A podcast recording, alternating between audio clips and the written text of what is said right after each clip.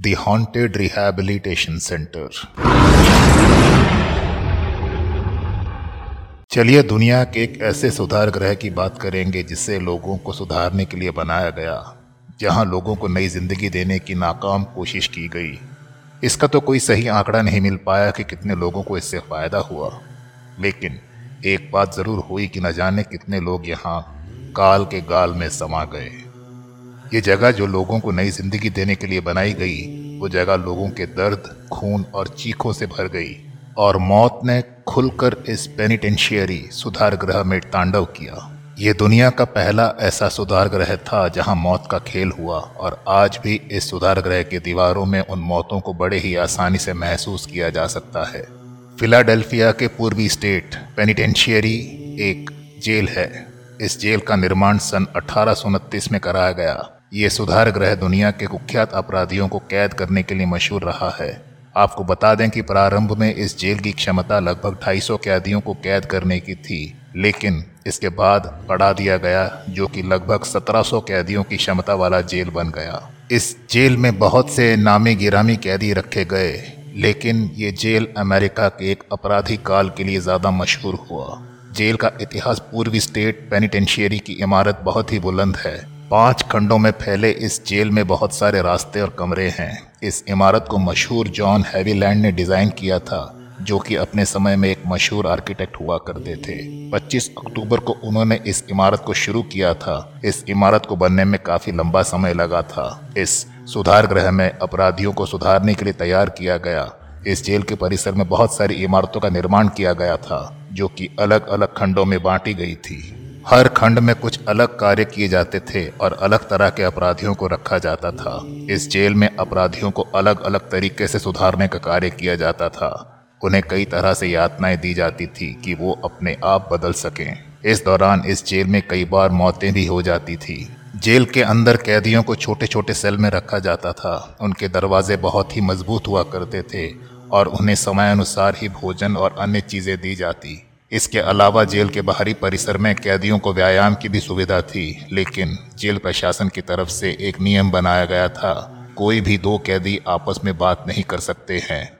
इसलिए एक समय पर दो कैदी बाहरी परिसर में नहीं छोड़े जाते थे। कैदियों को मजबूर करने के लिए इस जेल में बहुत सारी यातनाएँ दी जाती थी, जिनके बारे में जब आपको पता चलेगा तो आपकी रूह भी एक बार सहम जाएगी। कैदियों को उस समय की प्रचलित एक विशेष पेंसिल्वेनिया प्रणाली से यातनाएँ दी जाती थी। इस प्रणाली में कई तरह के चरण होते थे और अलग अलग कैदियों को अलग अलग यातनाएँ दी जाती थी। आइस बात जैसा कि आपको पढ़कर ही कुछ समझ में आ गया होगा, यहाँ पर कैदियों को रोज़ाना सूर्योदय के पूर्व ही बर्फ़ के ठंडे पानी से नहलाया जाता था। उन्हें ये सख्त हिदायत दी गई थी कि जो भी बर्फ़ में स्नान नहीं करेगा, उसे दूसरी सजा से गुजरना होगा। उस समय के जेल प्रशासन ने कैदियों के दिमाग में ये डाला था कि तुम इस पृथ्वी के सबसे गंदे जीव हो और भगवान को खुश करने की कोशिश करो। आप खुद सोच सकते हैं कि रोज़ाना बर्फ़ के पानी से नहाना कितना कष्टदायक होगा। उसके बाद कैदियों को कपड़े के तौर पर महज एक चिथड़ा दे दिया जाता था। पागल कुर्सी एक ऐसी कुर्सी होती थी जो कि कैदियों को सुधारने के लिए प्रयोग में लाई जाती थी।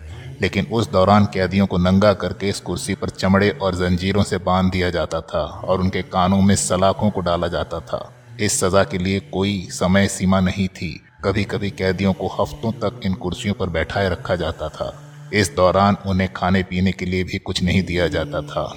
आयरन चूप पेंसिल्वेनिया प्रणाली की सबसे भयानक सज़ा होती थी।